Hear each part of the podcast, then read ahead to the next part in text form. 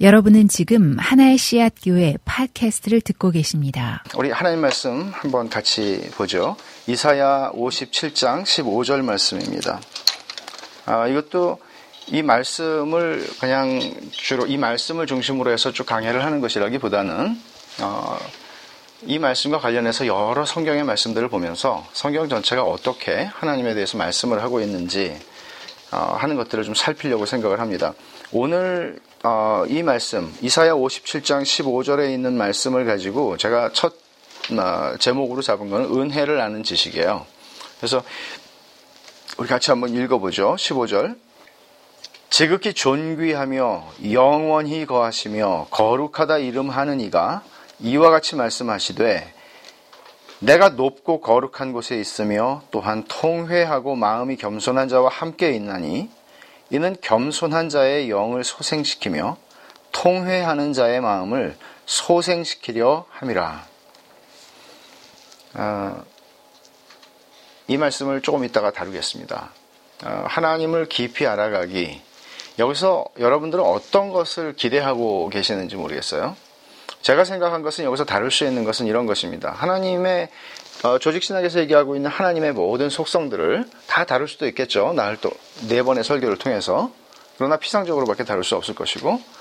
어, 그래서 일반적으로 두 가지를 생각을 했어요. 하나님을 안다는 것은 도대체 어떤 것인가? 이거는 이번 수양회에서 하나님을 깊이 알아갈 수, 깊이, 아주 충분히 깊이 알 수 있는가? 그렇지 않겠죠. 이건 우리의 평생의 과업일 뿐만 아니라 사실은 영원한 과업이에요. 영원히 우리가 하는 거는 하나님을 알아가는 거예요. 근데 하나님을 안다는 게 도대체 그렇잖아요. 어, 뭔가를 계속 알아가야 하는 거는 어, 그 제가 과제라는 말 했죠. 숙제라는 말이죠. 그러면 좀 부담되잖아요. 숙제를 해야 된다는 거는. 계속 영원히 숙제를 해야 되는. 하나님을 안다는 것이 제가 숙제라는 말, 과제라는 말을 썼, 썼긴 했지만, 하나님을 안다는 것은 그 말로 담아낼 수는 없는 이야기죠. 하나님을 안다는 것은 무슨 의미인가? 무엇을 안다는 것이며, 그건 뭔가? 이런 문제가 있을 거고, 또 하나는, 하나님을 어떻게 알 수 있는가? 뭐, 생물학, 혹은 뭐 아주 세포를 연구한다든지 그러면은 현미경이 있어야 되겠죠 도구가. 그리고 천체를 연구하는 사람이면 망원경이 있어야 되겠죠. 현미경으로 태양을 볼 수는 없잖아요. 별을 볼 수는 없잖아요. 그러니까 하나님을 안다는 것은 그러니까 우리가 알아야 하는 대상이 하나님이라고 할 때 어떻게 하나님을 알 수 있느냐 하는 문제도 굉장히 중요한 것입니다. 이런 것들이 좀 같이 정리가 돼야 되겠죠. 하나님에 대한 인식의 문제. 그러면서 또 하나는 마지막에 네 번째로 제가 특별히 네 번째 마지막 시간에 다루려고 하는 것은 뭔가 하면 이런 것들을 같이 다루지만 세 번에 걸쳐서 하나님을 깊이 알아가기 위해서 깊이라고 하는 부분이에요. 그것은 여러분들이 어떠, 어떤 의미에서 그런 말을 썼는지는 모르지만은 깊이 알아간다는 것은 어떤 것인가? 피상적으로 한다는 것도 있잖아요. 그죠? 그래서 이런 부분들을 우리가 같이 아, 이번에 다루려고 생각을 합니다. 16세기에 아, 종교개혁이 일어나면서 종교개혁의 제2세대 인물은 존 칼빈이라고 하는 사람이었습니다. 깔뱅이라고 요즘 많이 얘기하는데 칼빈이 쓴 어, 지금까지 한 500년이 되었는데 영향력이 아주 많은 책이 있어요. 그 기독교 강요라고 하는 책입니다. 그 책에서 칼빈이 어떻게 시작을 하는 어떤 전제에서 이 책, 그 책에서 설명하고자 하는 것은 기독교가 무엇이냐 하는 것이거든요. 기독교는 뭐를, 뭘 믿는 거냐. 그거를 썼는데, 제일 먼저 두 가지 지식에 대해서 얘기를 해요. 서론에서. 하나는 하나님을 아는 지식이고, 하나는 사람을 아는 지식이에요. 하나님을 아는 지식이고, 우리 자신을 아는 지식이에요. 그래서 그는 이렇게 얘기하죠. 인간이 가지는 거의 모든 참되고 건전한 지혜는 두 부분, 하나님을 아는 지식, 인간을 아는 지식이다. 근데 이 두 가지 지식은 구분을 할 수는 있지만 분리될 수 없는. 그러니까 두 지식 중에 하나만을 참되게 얻을 수 없는 거죠. 하나를 얻으면 다른 게 따라와야 되는 거죠. 둘 중에 하나만을 안다는 거는 모른다는 얘기죠. 하나도. 너무나 깊이 연관이 되어 있어서. 예를, 어, 그는 이렇게 얘기하죠. 자신을 알지 못하면 하나님을 알 수 없고, 하나님을 알지 못하면 자신을 알 수 없다. 말하자면 하나님을 아는 지식은 다시 말하면 우리 자신을 알게 된다는 거거든요. 진짜 내가 누군지. 그거는 사람들이 나에 대해서 뭐라고 얘기해 주는 것이 아니라 하나님이 나에 대해서 얘기하시는 게 진짜거든요. 그럼 그거는 하나님을 아는 지식에서 파생되는 지식이죠. 그래서 인간을 알고 하나님을 안다. 또 하나님을 알고 인간을 안다. 그 순서에 있어서는 우리가 얼마든지 바뀔 수가 있겠지만 사람마다 이렇게 얘기를 합니다. 인간을 알고 하나님을 안다는 차원에서 그게 뭐 인간을 먼저 안다는 거죠. 우리 자신의 무지함, 공허함, 빈곤함, 허약함, 이보다 더한 것인 타락과 부패를 자각함으로써 지혜의 참된 광채와 건전한 덕과 차고 넘치는 선과 의의 순결함이 오직 주님 안에만 있다는 것을 알게 되는 거다. 그러니까 나한테 있는 건 다 나쁜 거죠. 비참한 거죠. 근데 선한 모든 것들은 다 하나님께 속했다는 것을 아는 것이에요. 그래서 그는 자기 자신을 미워하기 전에는 하나님을 간절히 사모할 수 없다고 그래요. 자기 자신을 미워한다는 건 어떤 의미겠어요? 그래서 우리 자신에 관한 지식은 우리를, 우리로 하여금 하나님을 알게 해요. 이렇게 접근할 수 있다는 거죠. 내가 진짜 누군지. 그래서 때로는 어떤 사람들은 세상을 왜 살아야 돼? 너무 의미가 없잖아. 사람들은 나보고 괜찮다고 얘기를 하지만 내가 나를 볼 때는 내가 나를 사랑할 수 없는 모습이라는 거죠. 내가 누군지를 나는 알아요. 그리고 우리가 늘 살아가면서 비교하는 거는 비교할 만한 대상하고 비교하는 게 아니고 다 비슷비슷한 사람들하고 비교하면서 살아가요. 그게 편하거든요. 그러니까 그냥 고, 그만큼 하면서 살아가면 되는 거예요. 하나님을 알고 인간을 안다는 것은 어떤 건가 하면 하나님의 얼굴을 보고 나면 하나님의 얼굴을 본다는 얘기는 성경적 표현이죠. 어, 은유적인 하나님의 얼굴을 본다. 근데 하나님을 보면 그 하나님을 봄으로써 나를 내 비참한 상태를 보게 된다는 거죠. 근데 이 두 가지 지식이 두 가지 지식을 우리가 어떻게 설명할 수 있나 하면 이 두 가지 지식을 아는 게 사실 은혜예요. 이 두 가지 기, 이 서로 같이 양립할 수 없는 이 두 가지 지식을 발견할 때 우리는 은혜를 발견하는 거예요. 여러분 은혜 받았다는 표현은 기독교에서 가장 많이 쓰는 표현 아니에요? 설교 듣고도 은혜 받았다 그러고 뭐 근데 은혜 받았다는 게 어떤 의미예요? 실제로 은혜 받았다는 것은 그 말씀을 통해서 하나님이 어떤 분이신지를 내가 알게 되었고 새삼 그 하나님 앞에서 내가 어떤 존재인지를 알게 되었을 때 은혜를 경험하는 거거든요. 내가 모르던 지식을 조금 깨닫는 걸 은혜 받았다고 얘기 안 해요. 그건 은혜하고는 상관이 없는 얘기예요, 그것은. 은혜는 언제나 하나님을 아는 지식과 인간을 아는 지식이 같이 올 때 우리는 은혜를 받는 것이에요, 사실.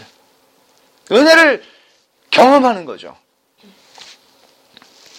그러면 하나님을 아는 지식이라고 할 때 하나님을 아는 지식의 출발점이 뭐냐? 캐빈은 경건이라고 얘기를 합니다. 왜 그런가 하면 그러니까 어떤 자세로 내가 하나님을 연구해야 하는가? 어떤 자세로 내가 하나님을 알아가야 하는가? 내 평생에 내가 하나님을 알아가는 노력을 할 때 어떤 자세로 가야 되는가? 그러면 성경이 얘기하는 것은 경건이라는 거예요. 경건. 왜냐하면 하나님은 예를 들어서 여러분들이 어떤 어, 책을 가지고 어떤 주제를 연구를 한다. 그럼 거긴 경건이라고 하는 거는 들어갈 이유가 없잖아요. 근데 이분은 인격적이신 대상이고 인격적일 뿐만 아니라 하나님, 경배를 받으셔야 할 하나님이기 때문에 경건이라고 하는 출발점이 없이는 그 자세가 아니고는 하나님을 알 수가 없다는 거예요. 말하자면 신학교에서 얼마든지 신학 논문을 쓸 수 있고 어떤 주제를 하나님에 대한 하나님의 속성에 대한 탐구를 할 수 있고 연구 논문을 쓸 수 있지만 그럼에도 불구하고 하나님을 아는 것과는 전혀 무관한 지식일 수 있는 것이죠. 여러분 생각해 보십시오. 하나님 성경을 잘 가르치는 사람이 있습니다. 성경을 잘 가르치지만 그가 하나님을 모를 수 있거든요. 얼마든지. 여러분 이런 경우를 생각해 보실 수 있는지 모르겠어요. 성경을 너무나 잘 가르쳐요. 그렇지만 정작 자기 자신을 몰라요, 그 사람이. 나는 성경을 굉장히 잘 가르치는 사람이라는 생각만 하고 있어요. 그건 하나님을 아는 거하고 상관이 없다는 거죠. 세상에서 어떤 영역들은 다 그럴 수 있겠지만 나는 이 분야에서 난 전문가야 라고 할 수 있겠지만 이 영역에 있어서는 그게 안 통한다는 얘기죠. 인격적이기 때문에. 경건이라고 하는 말을 어, 떻게 표현을 할 수가 있을까요? 하나님을 경외하는 것과 사랑이 합쳐지는 거예요. 경외한다는 말은 fear, 하나님 두려워하는 거죠. 그렇지만 두려워한다는 건 무서워한다는 거하고는 다른 개념이잖아요. 성경에서 여호와를 경외하라라고 얘기할 때. 그거는 사랑과 섞인 개념이란 말이에요. 사랑하는 분이시지만은 거기서 내가 함부로 할 수 없는 분이죠. 왜냐하면 경배를 받으셔야 되는 분이기 때문에. 그래서 참된 경건의 요지는 하나님의 심판을 두려워하는 그런 두려움이 아니에요. 그런 두려움이 아니라 아버지를 사, 아버지인데 사실 여러분 아버지를 사랑하십니까? 여러분의 아버지요.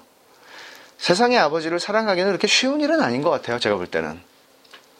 최근에 목사의 딸이라는 책이 하나 나왔는데 한국 교회에 아주 돌아가신 한국 교회에 아주 어, 탁월한 신학자셨던 박윤선 목사님이라고 하는 분이 계셨어요.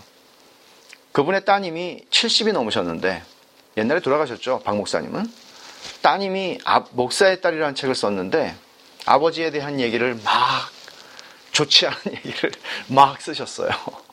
어렸을 때 받은 상처와 아버지에 대한 신화라고 해야 될까요? 한국 교회에는 그분을 존경하는 수많은 목사님들이 있죠. 한국 교회의 어른이셨고 그런데 그 아버지의 그 가정 생활에 그 얽힌 그 상처와 이런 것들을 다 아, 쓰셨다 그래요.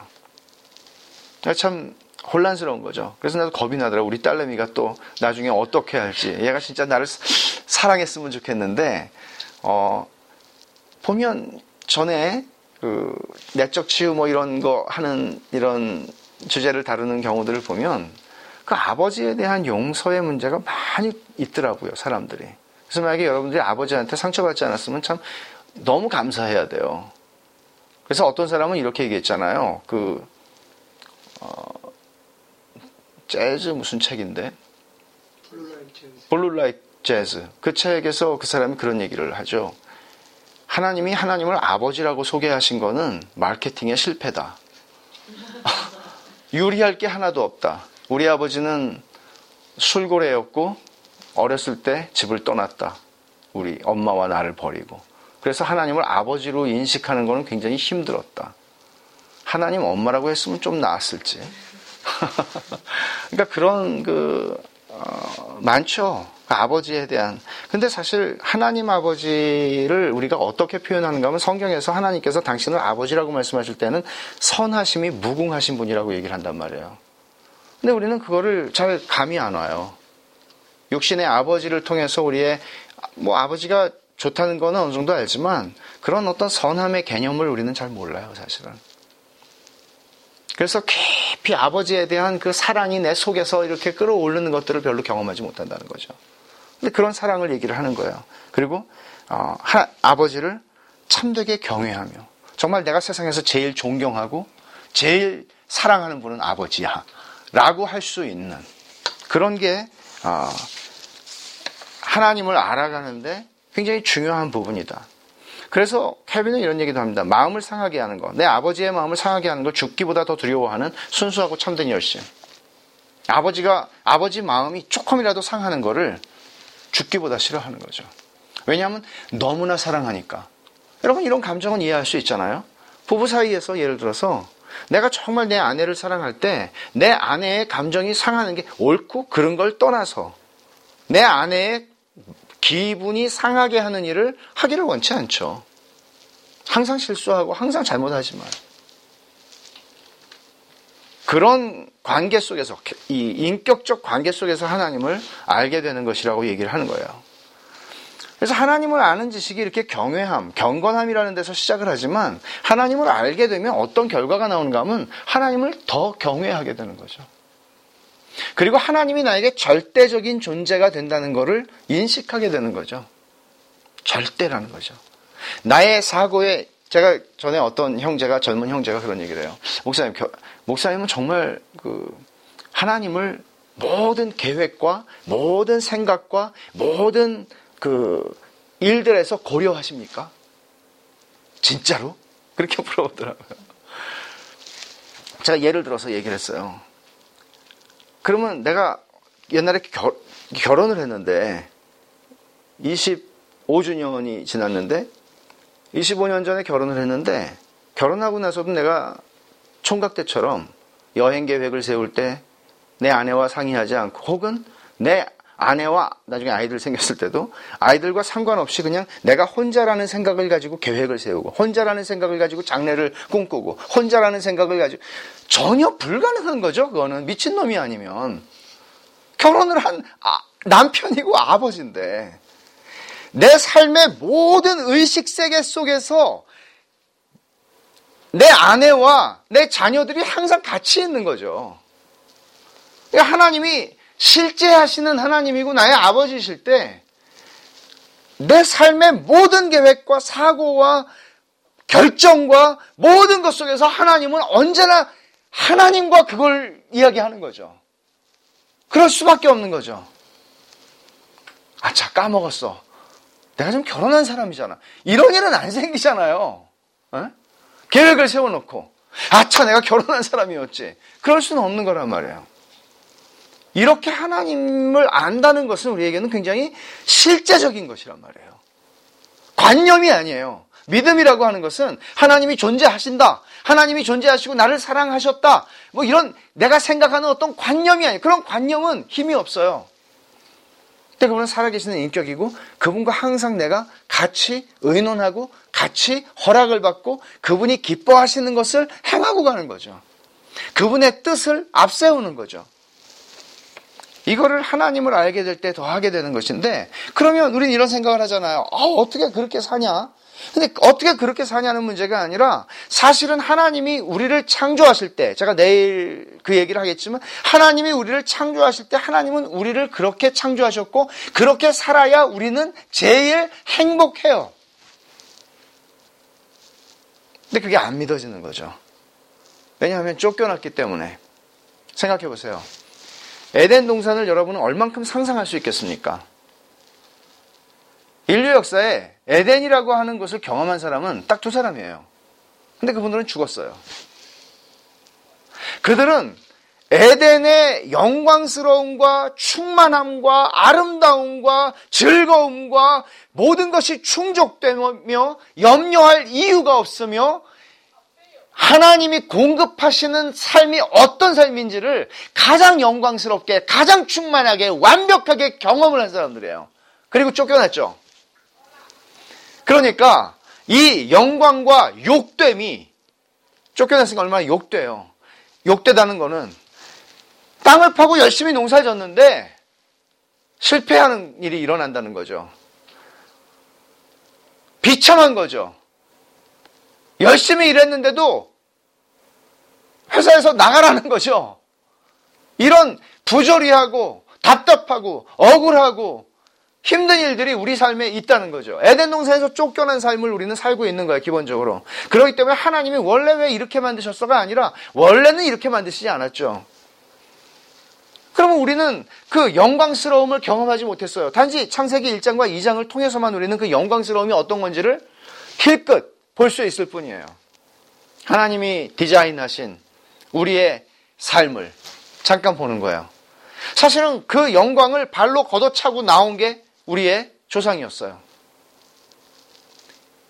여기서 우리는 그 열매들을 경험하면서 사는 거죠. 아담 안에서 저와 여러분이 다 죄를 지은 것이죠, 사실. 어거스틴이 한 말 알죠? 어거스틴이 천재예요. 지적인 추구를 하면서 그것을 충분히 기쁨을 맛봤던 사람이에요. 그리고 자기 삶에서도 17살부터 동거를 했잖아요? 유학 가가지고 칼 타고에. 그래서 17살부터 동거를 해가지고 살면서 그런 어떤 어, 내가 하고 싶은 모든 것들을 다 하면서 살아야 되는 사람이었어요. 근데 그가 예수를 믿으려고 하는 그 갈등, 어머니 모니카의 기도와 그 갈등 속에서 하나님 앞에 갈, 발을 내디딜 수 없었던 가장 근본적인 이유가 무엇이었을까요? 그거는 내가 지금까지 누리고 살아가는 기쁨과 즐거움과 행복을 이제는 다 포기할, 포기해야만 한다는 두려움이었다고 고백했어요. 고백록에서. 그런데 주님 앞에 와보니까 사실은 내가 그렇게 잃어버릴까봐 두려워했던 그, 진, 그 즐거움과 비할 수 없는 최상의 기쁨을 여기서 찾았습니다라고 얘기를 해요. 그럼 그거는 그 기쁨을 찾은 사람이 아니고는 맛볼 수 없는 것이죠. 18세기에 전제적인 선교사 한 사람이 있었어요. 32살에 페르시아에서 죽었습니다. 이란, 이란에서. 성경 번역을 여러 권을 했던 사람인데, 헬리 마틴이에요. 헬리 마틴이 32살을 살았지만 그가 남긴 일기는 꽤 두꺼워요. 어, 여기서 한 얘기가 있어요. 뭐라고 그랬나 하면 내 평생에 평생이라고 해요. 뭐 어, 32살밖에 안 살았지만 내 평생에 최고로 가치가 있었던 시간은 하나님을 하나님의 성품을 묵상하면서 산 시간이다. 최고로 행복했다.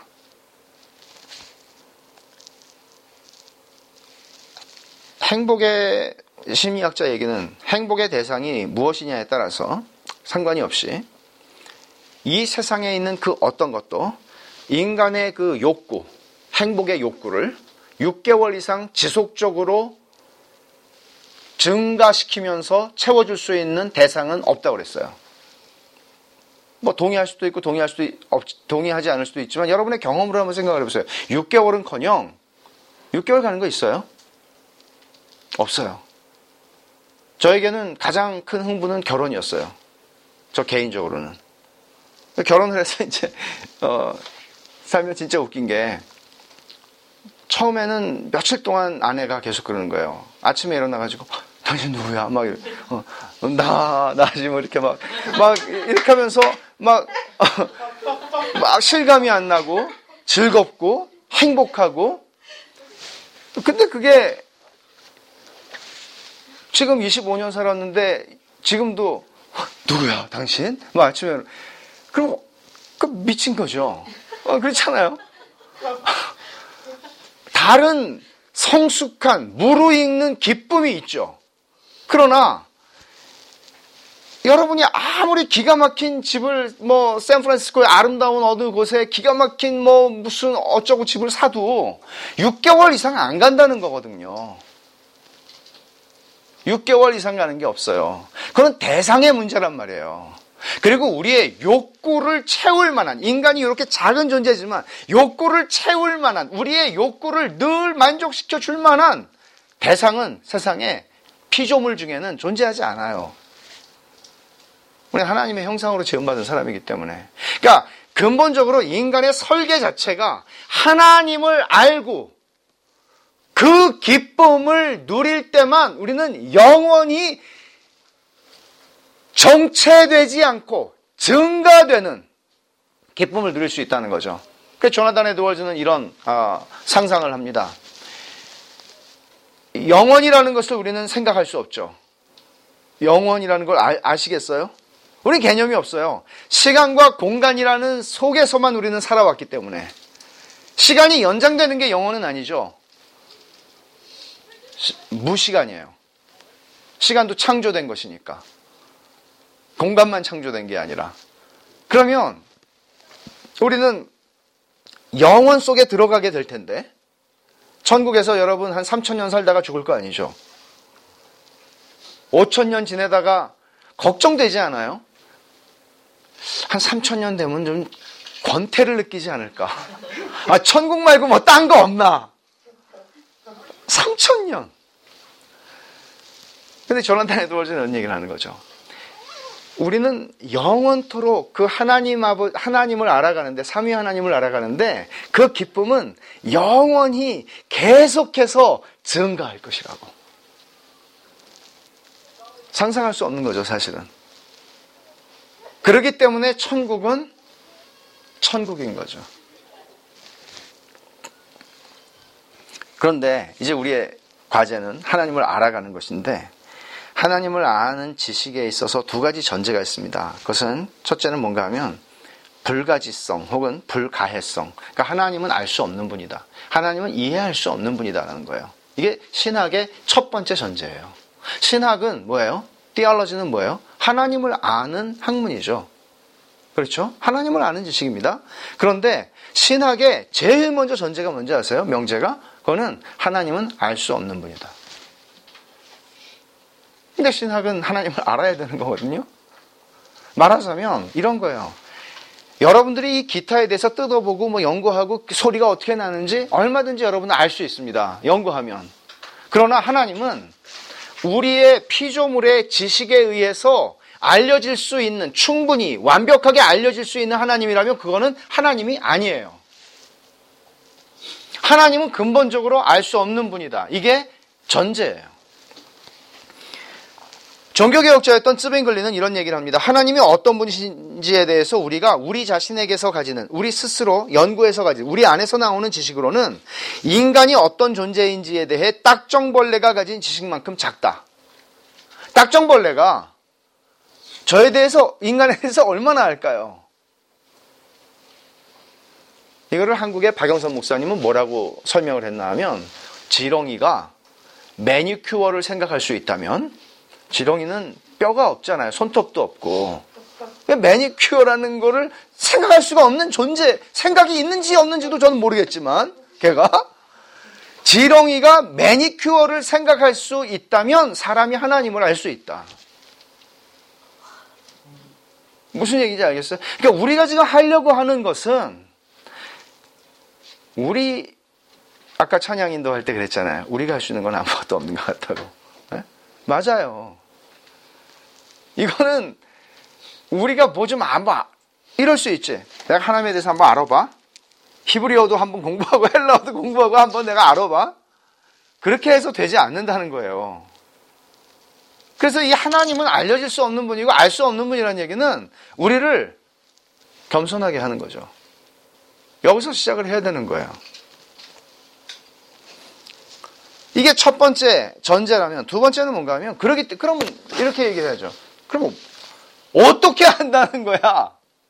하나님은 알려줄 수 없는 분인데 알려지기를 기뻐하세요. 이게 두 번째 전제예요. 하나님은 당신을 우리에게 알려주고 싶어 하세요. 여러분, 아기들 있잖아요. 아기를 기를 때 아기가 인식을 잘 못하죠. 처음에는 눈도 얘가 보는지 안 보는지 알 수가 없잖아요. 근데 아빠 엄마는 어떤 마음이 있나 하면 자신을 자꾸 인식시켜주고 싶은 거예요. 나를 내 존재를 알려주고 싶은 거예요. 내가 얼마나 너에게 좋은 존재, 선한 존재인지를 얘기 얘기도 못 알아듣고 어떻게든 못 알아듣는 소통이 안 되는 존재에게 나를 알리고 싶은 거죠. 나는 하나님께서 우리에게 우리의 가정을 주셔서 우리에게 하나님이 어떤 분이신지를 가르치시는 하나의 방식이라고 생각을 해요. 하나님은 알려주시기를 기뻐하세요. 그러니까 우리가 하나님을 안다고 할 때 결국 아기가 아빠를 아는 거, 뭐 딱정벌레가 사람, 뭐 지렁이가 매니큐어 이 수준이라면 그거는 이 지렁이가 도서관에 가서 연구를 열심히 한다고 해서 할 수 있는 거 아니잖아요. 그러면 결국은 이 지식은 지식의 열쇠는 하나님이 갖고 계시는 거죠. 그렇죠? 하나님이 갖고 계시는 거죠. 그럼 하나님이 알리셔야 되는 거예요. 그거를 뭐라고 얘기하냐면 신학적인 용어로 계시라는 말을 쓰는 거예요. 그게 계시예요. 하나님이 당신을 리빌 하시는 건데 그러면 여러분 이걸 닫으면 여러분들은 여기에 굉장히 기가 막힌 뭐 보물섬 지도가 있어도 볼 수 없죠. 그러나 열어준다면 열어주는 만큼밖에는 못 보잖아요. 여러분이 눈 좋은 사람, 눈 나쁜 사람 있겠지만 아무리 보려고 해도 열어준 만큼밖에는 못 보잖아요. 그게 하나님이 열어주시는 거죠. 이게 계시예요. 하나님은 자연 만물 안에 당신을 알려주셨어요. 하나님의 솜씨가 뭐 이 울창한 나무들, 이 모든 여러분 나뭇잎 하나를 봐도 얼마나 기가 막혀요. 모기도 그냥 벌레 잡아버리는 벌레지만 모기를 연구를 하면은 얼마나 기가 막힌 그 신비로운 생명이에요. 공감을 안 하시는 것 같아요. 모든 것 속에 하나님의 손길과 숨결을 담아 놓으셨단 말이에요. 자연 만물 안에. 인간은 말할 것도 없고. 그런데 타락한 인간이 눈이 멀어서 하나님을 축소시키죠. 하나님은 저 나무와 같을 거야. 왜냐하면 나무가 굉장히 크니까. 하나님은 무엇과 같을 거야.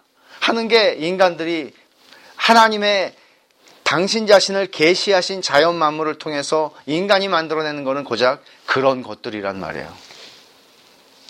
그래서 하나님이 우리에게 특별한 계시를 주시죠. 그 특별한 계시는 가령 역사 속에서 족장들에게는 꿈이나 또는 때로는 하나님 자신이 나타나심으로써 아브라함에게 때로는 제사장이 가지고 있던 우림과 둠밈이라고 하는 돌을 통해서 당신의 뜻을 알리셨고 때로는 선지자들에게 당신 자신이 말씀하심으로써 그들에게 말씀하셨고 그리고 지금은 그 모든 것들을 성경에 기록해 놓으심으로써 마지막에는 그리스도를 통해서 계시하셨지만 그것이 성경의 말씀을 통해서 우리에게 이제는 주어진 것이죠. 그러니까 특별 계시를 통해서 우리에게 주어진 것은 지금은 성경밖에 없다는 거예요. 그럼 결국은 정말 놀라운 거예요. 주님께서 우리에게 남겨주신 것은 어떤 유물도 아니고 무슨 기가 막힌 무슨 어, 떤게 아니라 성경밖에 우리에게 남겨주신 것은 없어요. 교회에게 남겨주신 것은. 성경밖에 없어요. 그걸 통해서 우리는 하나님을 알아가는 것이죠. 그래서 이것을 가리켜서 뭐라고 얘기하냐면 어, 계시 의존적인 사고를 해야 된다고 얘기해요. 계시에 의존해서 사고를 해야 된다는 거예요.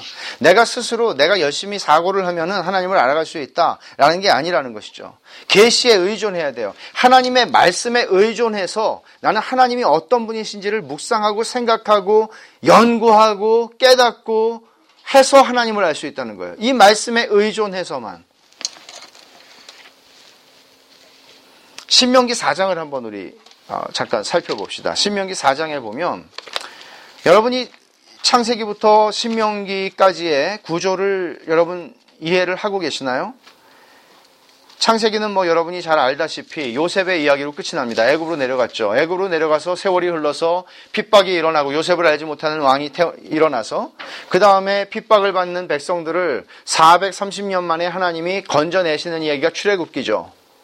그 출애굽기는 어, 호랩산 시내산에 온 지 3개월 이스라엘 백성이 애굽에서 나와서 3개월 만에 시내산에 와요. 그리고 시내산에 와서 한 1년 정도의 시간을 시내산에서 보내요. 그러면서 십계명도 받고 성막을 지라는 말씀도 받고 그다음 성막을 또 짓게 되고 하는 것에서 끝나죠. 성막을 다 지면서 출애굽기가 끝나죠. 그리고 제사장 세우는 이야기 레위기 그 다음에 이제 민수기 2년 차부터 출애굽 40년이죠. 광야 생활 2년 차부터의 이야기가 민수기에 쓰여져 있고 신명기는 이제 이스라엘 사람들이 다 가나안 땅에 다 들어와, 들어온 이 직전에 마지막 해의 이야기가 신명기에 쓰여져 있는 거예요. 그래서 신명기는 하나님께서 다시 한번 그들과 맺은 언약을 기억하게 하는 그런 얘기예요. 이제 들어가기 전에 준비시키는 거예요. 야, 각오해라. 너네가 누군지 알아라. 내가 누군지 알아라. 그 얘기를 하시는 건데 신명기 4장을 보면 어떤 이야기가 있는가 하면 하나님께서 이런 얘기를 하시는 거예요. 야, 조금 아까 말한 대로 니네가 어떤 존재인지 아니? 하면서 자, 7절을 한번 보세요. 우리 하나님 여호와께서 우리가 그에게 기도할 때마다 우리에게 가까이 하심과 같이 그, 그 신이 가까이 함을 얻은 큰 나라가 어디에 있느냐? 어떤 민족, 어떤 나라가 너네처럼 나 하나님을 가지고 있느냐? 이런 얘기를 하는 거죠. 여기서 요지는 뭔가 하면 우상 숭배하지 말라는 얘기예요. 우상 숭배하지 왜냐하면 우상이 가득한 땅으로 들어갈 거니까 우상 숭배하지 말라는 얘기를 하는데 여기서 제가 몇 구절만 여러분들하고 같이 읽어볼게요. 10절을 먼저 보세요. 어떤 공통점이 제가 다섯 구절을 읽을 텐데 어떤 공통점이 하나님의 우상들과 비교되는 특성인지를 한번 생각해 보세요. 10절. 내가 아, 내가 호랩산에서 내 하나님 여호와 앞에 섰던 날에 여호와께서 내게 이르시기를 나에게 백성을 모으라 내가 그들에게 내 말을 들려주어 그들이 세상에 사는 날 동안 나를 경외함을 배우게 하며 그 자녀에게 가르치게 하리라 하심에 이 말씀입니다. 그 다음에 12절을 한번 보세요. 여호와께서 불길 중에서 너희에게 말씀하시되 음성뿐이므로 너희가 그 말소리만 듣고 형상은 보지 못하였느니라. 15절. 여호와께서 호렙산 불길 중에서 너희에게 말씀하시던 날에 너희가 어떤 형상도 보지 못하였은즉 너희는 깊이 삼가라 조심해라. 우상 만들지 말라는 얘기를 쭉 하는 거예요. 이제 16절부터 20절 이하까지. 그러니까 우상 만들지 마. 조심해. 라고 얘기합니다. 그 다음에 33절을 한번 보세요. 어떤 국민이 불 가운데에서 말씀하시는 하나님의 음성을 너처럼 듣고 생존하였느냐. 그러니까 하나님을, 하나님의 말씀을 직접 들은 사람들이에요. 이게 지금 어떤 얘기를 하냐면 출애굽기 20장 얘기를 하는 거예요. 출애굽기 20장에서 10계명이 나오죠. 근데 여러분 10계명이 선포되던 이 상황을 제가 설명을 해줄게요.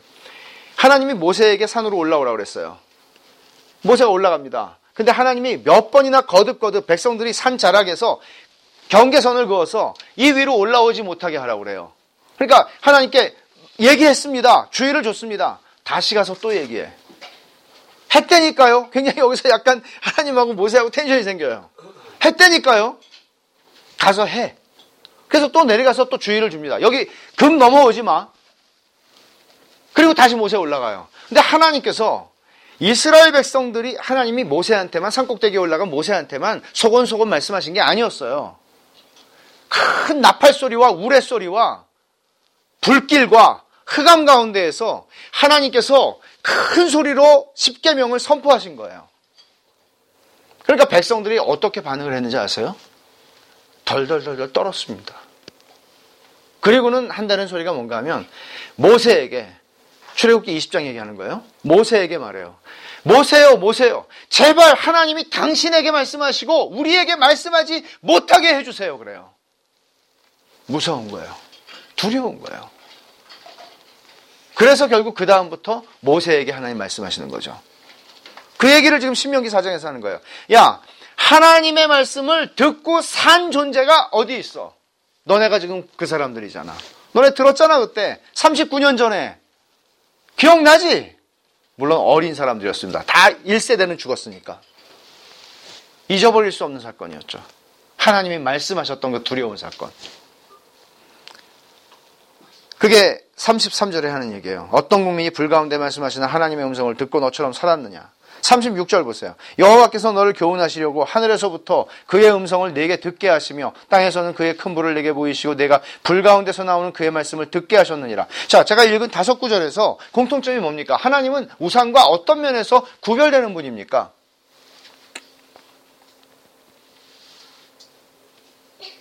하나님은 말씀하시는 하나님이죠. 어떤 대조가 있나 하면 여기서 눈에 보이지 않는 하나님, 눈에 보이는 나무나 돌로 만든 우상의 대조가 아니에요. 여기서 하나님이 대조시키는 거는 나는 눈으로 볼 수 없는 하나님이고 우상은 눈으로 볼 수 있는 거야. 이 대조를 하면서 우상을 만들지 마 라고 얘기한 게 아닙니다. 여기서 얘기하는 거는 하나님은 말씀하시는 하나님이시기 때문에 우리는 들을 수 있다. 그런데 우상은 말을 못한다. 이 차이예요. 그러니까 들리는 것과 보이는 보이는 것과 들리는 것의 차이를 지금 대조시키는 거예요. 우리는 감각적으로 보기를 원해요. 눈앞에 뭔가 있으면 안심이 될 수 있는 뭔가 보장이 된 것 같고 그런 것들을 원해요. 근데 하나님은 우리에게 말씀으로만 당신을 가르치시는 분이라는 얘기예요. 하나님은 영이시니. 그래서 어떤 형상으로 만들지 말라는 얘기 하는 거죠. 무슨 얘기예요? 하나님은 말씀하시는 하나님이라고 다섯 구절에서 읽은 게 그 얘기를 하고 있는 거예요. 그러면 하나님께서 그 당시에 말씀하셨던 하나님이면 지금은 어떻게 말씀하시는 하나님은 이 성경을 통해서 말씀하시는 하나님이에요. 여전히 살아계시고 여전히 말씀하시는 하나님이에요. 근데 문제는 우리가 성경을 공부하고 성경을 설교를 듣고 성, 뭐, 성경을 뭐 외울 수도 있고 그런데 그런 모든 것들 속에서 하나님이 어떻게 어떤 방식으로 말씀하시는가 하면 여기서 성령께서 하시는 일이 있는 거예요. 성령의 내적 증거라고 얘기를 하죠, 이것을. 성령이 내 안에 내 안에서, 성경은 내 바깥에서, 성경은 내가 읽고 공부하고 때로는 사전도 찾아보고 때로는 주석도 찾아볼 수 있지만 그러나 성경을 통해서 그 말씀이 내 성령, 내 안에 계시는 성령님께서 나에게 그것을 이거야 라고 말씀하신다는 거예요. 그렇게 하나님은 말씀하시는 하나님이에요. 물론 성경은 그 자체로 스스로 성경인 것을 증명하지만 성경이 하나님의 말씀이라는 것을 성령께서 내 안에 증거하신다는 거예요. 중생한 사람들에게.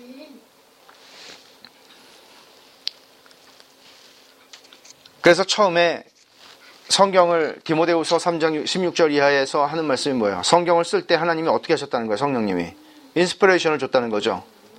그러면 우리에게 주시는 거는 뭐예요? 성경을 읽을 때 여러분들이 성경을 읽을 때 어, 하나님이 성령님이 주시는 거는 inspiration이라고 얘기를 하지 않아요. 그거는 그건 illumination이라고 얘기해요.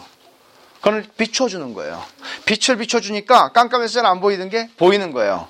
그건 들린다 그러는 거죠. 우리는 하나님의 말씀이 내게 들린다고 얘기를 하는 거예요.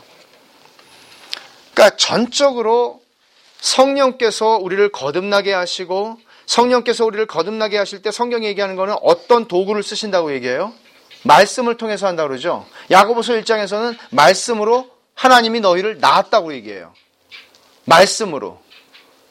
로마서 10장에서는 믿음이 어떻게 생긴다고 얘기해요? 드, 말씀을 들을 때 생긴다고 얘기해요. 베드로전서 1장에서는 뭐라고 그래요? 하나님의 말씀으로 너희가 거듭났다고 얘기해요. 그러니까 하나님의 말씀과 성령 하나님께서 같이 우리에게 지금도 말씀하신다는 거예요. 이건 직통계시를 얘기하는 게 아니에요. 그래서 오늘 우리가 읽은 말씀을 한번 살펴봅시다. 이사야 57장 말씀 읽었는데 이사야 57장 15절 말씀 읽었죠.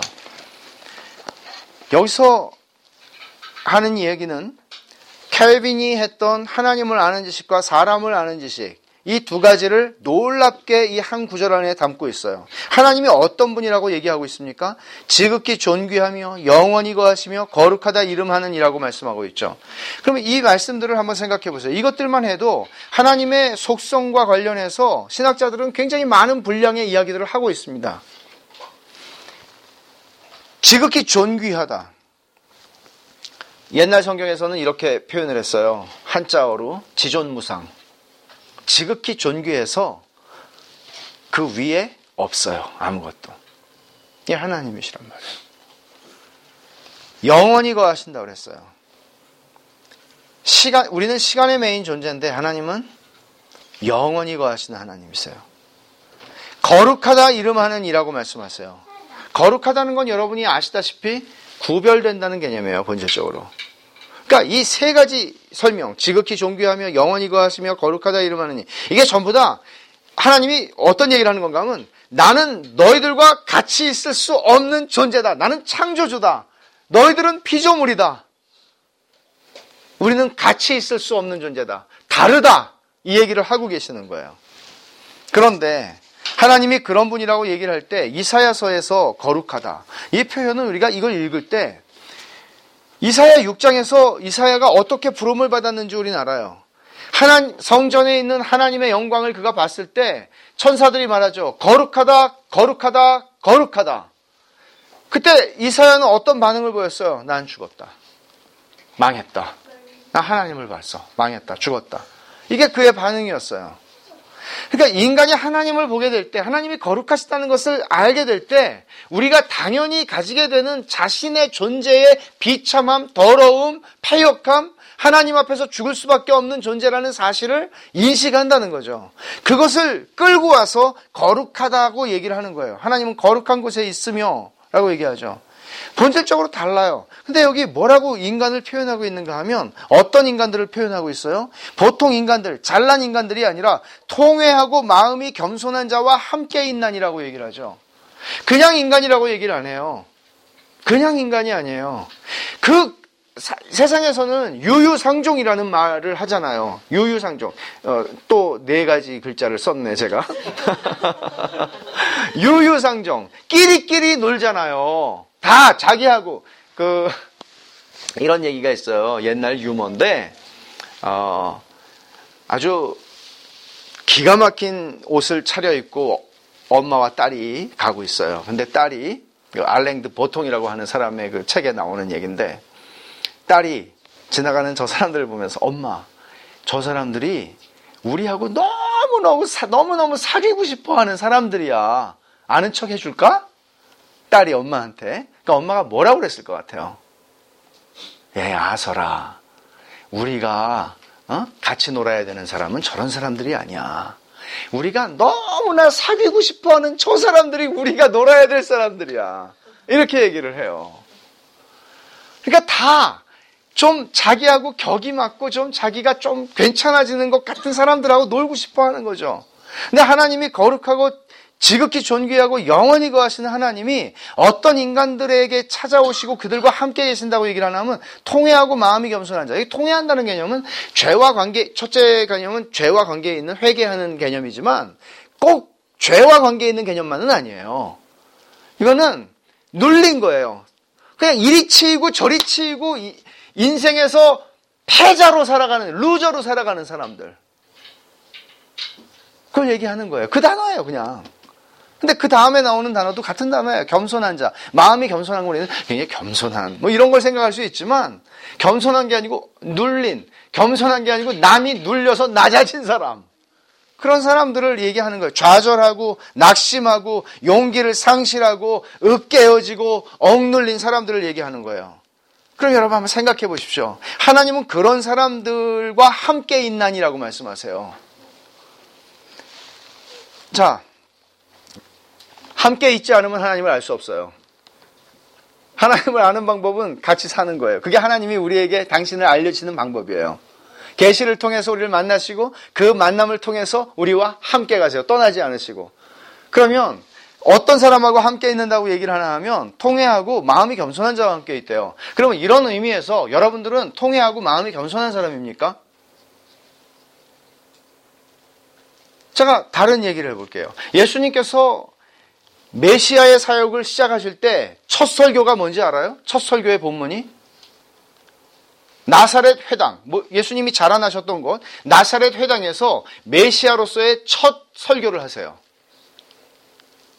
회당장이 성경 두루마리가 꽂혀 있잖아요. 그걸 이사야서가 있는 본문을 가지고 와서 예수님에게 드렸어요. 그러니까 예수님이 찾으셔서 이사야 61장 1절과 2절을 읽으셨어요. 누가복음 4장에 있는 얘기예요. 누가복음 4장을 한번 가봅시다. 누가복음 4장에서 예수님이 읽으신 본문은 왜 메시아가 와야 하고 와서 무슨 일을 하셔야 하는지를 이사야 선지자가 예언했던 이사야 61장을 그대로 읽으셨는데 누가복음 4장 17절에 보면 선지자 이사야의 글을 드리거늘 책을 펴서 이렇게 기록된 데를 찾으시니 곧 주의 성령이 내게 임하셨으니 아, 이는 자, 어떤 대상들이 여기에 등장하는지 보세요. 가난한 자에게 복음을 전하게 하시려고 내게 기름을 부으시고 나를 보내사 포로된 자에게 자유를 눈먼 자에게 다시 보게 함을 전파하며 눌린 자를 자유롭게 하고 주의 은혜의 해를 전파하게 하려 하심이라. 여기 어떤 사람들이 나옵니까? 가난한 자가 나와요. 가난한 자는 물리적으로 가난하다고 다 가난한 건 아니에요. 가난해도 교만한 사람이 많아요. 가난하다고 가난한 건 아니에요. 근데 여기에 나오는 사람들의 특징을 보세요. 가난한 사람, 포로 된 사람, 눈먼 사람, 눌린 사람이에요. 이 사람들은 그냥 우리가 딱 생각하면 한마디로 얘기하면 패자예요. 실패한 사람들이에요. 이 실패했다는 얘기는 단순히 사회적으로 성공했느냐 실패했느냐 물질이 많으냐 적으냐 많이 배웠느냐 못 배웠느냐 하는 차원의 문제가 아니에요. 많이 배우지 못했기 때문에 눈이 멀어서 아는 게 없어서 당하는 사람 많아요. 그렇죠? 또 돈이 없어서 자유가 구속되는 사람들도 있겠죠. 다양한 면에서 가능한 얘기들이에요. 근데 문제는 뭔가 하면 여기서 이 사람, 이 대상들을 위해서 주님은 오셨어요. 이 대상들을 위해서 오셨어요. 하나님이 보실 때는 기본적으로 모든 사람은 하나님의 진노 아래에 있는 사람들이에요. 죄인이에요. 하나님의 진노가 떨어져야 되는 사람들이에요. 하나님이 보실 때는 다 그런 사람들이에요. 그런데 문제는 뭔가 하면 내가 그런 존재라는 사실을 아느냐 하는 문제예요. 그래서 내가 하나님의 진노밖에는 받을 것이 없는 사람이고 저주밖에 받을 수 없는 사람이고 이 신명기 28장에서 얘기한 대로 나가도 저주를 받고 들어와도 저주를 받고 결혼을 해도 저주를 받고 결혼을 안 해도 저주를 받고 자식을 낳아도 저주를 받고 자식을 안 낳아도 저주를 받고 취직이 돼도 저주를 받고 취직이 안 돼도 저주를 받고 그 얘기잖아요. 신명기 28장의 뒷부분에 있는 긴 얘기는 그게 하나님이 보실 때 우리 인생이에요. 근데 문제는 내가 어떤 내가 배웠느냐 못 배웠느냐 돈이 있느냐 없느냐 내가 어떤 삶을 살아가느냐 그 모든 것보다 내가 어떤 존재인지를 하나님의 관점에서 보느냐 하는 게 진정한 의미에서 패자예요. 여기서 얘기하는 주님은 그 사람들을 위해 오셨어요. 그 사람들이 아니면 주님이 오셔서 이루신 일들의 은혜를 경험하지도 알지도 못해요. 그 얘기를 하시는 거예요. 근데 오늘날 기독교회, 오늘날 기독교에 만연한 한 비성경적 사상이 뭔가 하면 소위 승리주의라는 거예요. 여러분, 간증하는 경우를 한번 생각해 보세요. 포스터 붙이는 간증. 어느 교회에서 누가 와서 간증합니다. 어, 성공한 사람. 들이 되게 하죠. 성공한 사람. 뭐, 이분은 어, 뭐, 미국에 와서 이렇게 이렇게 성공했습니다. 뭐, 이러면 이제 간증해. 또 어떤 분은 미국에 와서 이분은 자식들을 기가 막히게 길러냈습니다. 그것도 간증해. 또, 여튼 좀 잘 돼야 간증을 할 수 있어요. 그렇죠? 그렇잖아요. 그럼 사람들이 몰려들어요. 한국에는 한동안 그 다니엘 학습법이라는 게 있었는데 어, 저는 몰라요. 그, 제, 이리에서 목회하는, 이리의 큰 교회에서 목회하는 제 동기 목사님이 그러더라고요.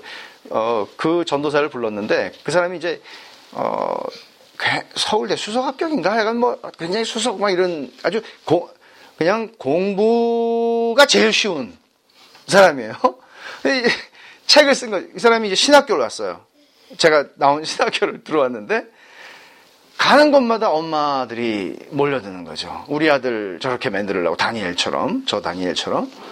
근데 그러면 사람들은 모여들죠. 근데 제가 하고자 하는 얘기는 뭔가 하면 여러분 그런 간증은 사실 약 올리는 간증 아닐까요? 많은 사람들을 많은 사람들은 좌절하고 있거든요. 그러면 이런 생각을 할 수 있죠. 간증이라는 건 언제나 그렇잖아요. 사실 제가 이렇게 열심히 했습니다. 그렇지만 하나님이 해주신 거예요. 이게 간증이죠. 왜 하나님이 나도 열심히 했는데 나는 안 될까? 왜 우리 애들을 위해서 나는 이렇게 기도하는데 왜 우리 애들한테는 저 집 애들한테 이런 난 저분보다는 더 기도한 것 같은데 왜 그런 일이 저분에게는 일어나는데 여기에 앉아 있는 다수에게는 질투와 시샘의 시샘의 대상이 되는 것일까? 엄밀한 의미에서 이런 간증은 하지 않아야 돼요. 하면 안 돼요. 왜냐하면 많은 사람들을 기분 나쁘게, 형제들을 기분 상하게 하는 간증이에요. 그렇지 않아요, 솔직히? 아, 그러면 이런, 이런 거예요, 그러면? 아, 나도 저분처럼 저렇게 해야 되겠구나. 열심히 써서 내일부터 그걸 실천하기 시작해. 희망 고문? 그 희망이 깨질 때까지. 이게 예수를 믿고 하나님을 아는 것하고 아무 상관이 없는 얘기란 말이에요, 이거는. 그러니까 우리도 예수를 믿어서 저렇게 성공을 해야 되겠구나라는 생각. 하나님의 도움을 받아서 나도 한번 뭔가를 대박을 터뜨려야 되겠다는 생각. 이런 거는 신앙의 본질하고는 하등의 상관이 없는 문제란 말이에요. 그런 생각을 가지고 있는 한, 그런 생각으로 사람들을 유도하는 한, 그런 생각들이 우리 안에 깊은 숨겨진 동기로 남아있는 한, 우리는 하나님을 알 수가 없는 거예요. 그런데 그런 분들이 기도는 굉장히 많이 할 가능성이 커요. 새벽 기도에 나오고 철야 기도에 나올 수 있어요. 사실 간증이라는 것은 여러분 가운데서 지금 여러분들이 작은 공동체니까 서로의 사정을 상당히 많이 알 거라고 생각을 해요, 저는. 모르긴 몰라도. 그렇지만 가장 깊은 속은 모를 거예요. 그거는 항상 가지고 있는 거니까 알면 안 되지. 근데 어, 그것까지는 내가 오픈하기는 좀 부담되죠. 근데 여러분들이 서로 알고 있는데 그 중에서 아, 저 친구가 참 힘든데 어떻게 사는 거야, 저 친구도 대체. 그런데 그 친구가 나와서 간증을 해요. 사실은 그 사람이 간증을 해야 되는 사람이에요. 나 여러분 알다시피 죽지 못해서 합니다. 근데 은혜 받, 하나님이 나를 붙잡아 주셔서 그냥 살고 있어요. 나, 나 자살을 다섯 번이나 해야 되는 사람인데 하나님 은혜 때문에 나 지금 살고 있어요. 사실 이게 간증이에요. 그런 자리에 있을 때 그게 지금 내가 여기서 얘기, 성, 주님이 얘기하시는 통회하는 사람이고 마음이 겸손한 사람이에요. 근데 그 사람이 하나님을 깊이 만나는 은혜를 경험해요. 그런데 그 사람이 그 만났다고 해서 상황이 바뀌지 않아요. 그거는 제가 네 번째 설교에서 할 거예요. 그럼 뭐하러 믿어, 예수를? 이럴 수 있잖아요. 생기는 게 아무것도 없는데. 근데, 진짜 내가 고난 가운데 있을 때 하는 간증이 최고의 간증이에요. 그럼 사람들 생각하죠. 야, 나는 저 친구에 비하면 살만한데, 난 저 친구에 비하면 나는 괜찮은데, 진짜, 난 하나님을 너무 모르는구나. 하나님이 주시는 내가 나한테 너무 큰데, 난 모르는구나. 저 상태에서도 저, 저 친구는 그 삶에서는 고단함이 있지만, 하나님의 은혜를 누리고 있는데, 사실은 이게 간증이에요. 많은 사람들을 격려해요. 근데 이런 사람은 간증 안 세우죠. 정말로 깊은 고난 중에 있으면 간증할 힘이 아, 그건 내가 저기 내일 모레 한다니까.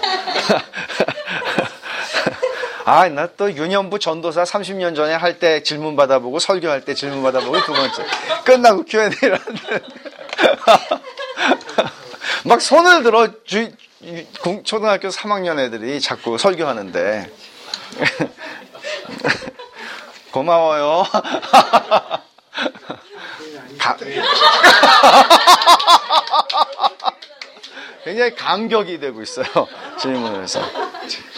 어, 이, 지금 인터랙션이 있다는 거잖아요. 그죠? 네, 고마워요. 결국은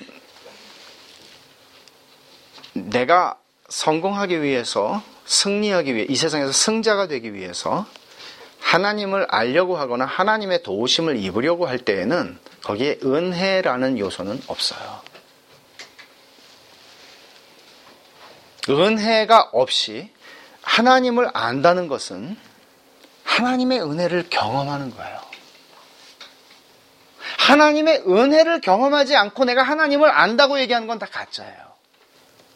나는 하나님의 성품이 신실하시다는 것에 대해서 로마서에서 이렇게 봤어. 와. 근데 그것이 내가 실제로 말을 얼마나 잘 하느냐 하고 상관없이 내가 그 안에서 깊은 하나님이 신실하시기 때문에 내가 오늘도 지치지 않을 힘이 생기고 어, 신실하셔서 내가 오늘도 기뻐할 수 있는 그 은혜를 누릴 때, 내가 그걸 경험할 때, 내가 하나님을 더 조금 더 깊이 알게 됐다고 얘기할 수 있는 거예요. 그게 아는 거예요. 은혜 없이 하나님을 알 길은 없어요. 그거를 이사야 57장 15절과 누가복음에서 주님이 나사렛 회당에서 말씀하신 이 말씀은 이 말씀만이 아니죠. 몇 구절 더 찾아보죠.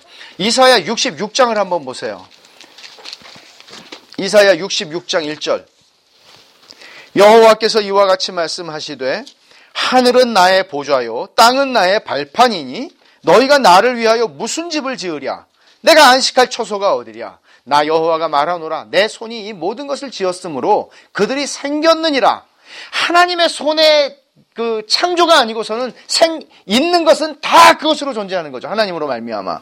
그런데 무릇 마음이 가난하고 심령에 통회하며 내 말을 듣고 떠는 자 그 사람은 내가 돌보려니와 하나님의 돌보심의 손길, 하나님이 보살피시고 만지시는 손길을 통해서 우리는 하나님을 느껴요. 하나님을 알게 되는 거예요. 또 한 구절을 보죠. 시편이에요. 시편 34편.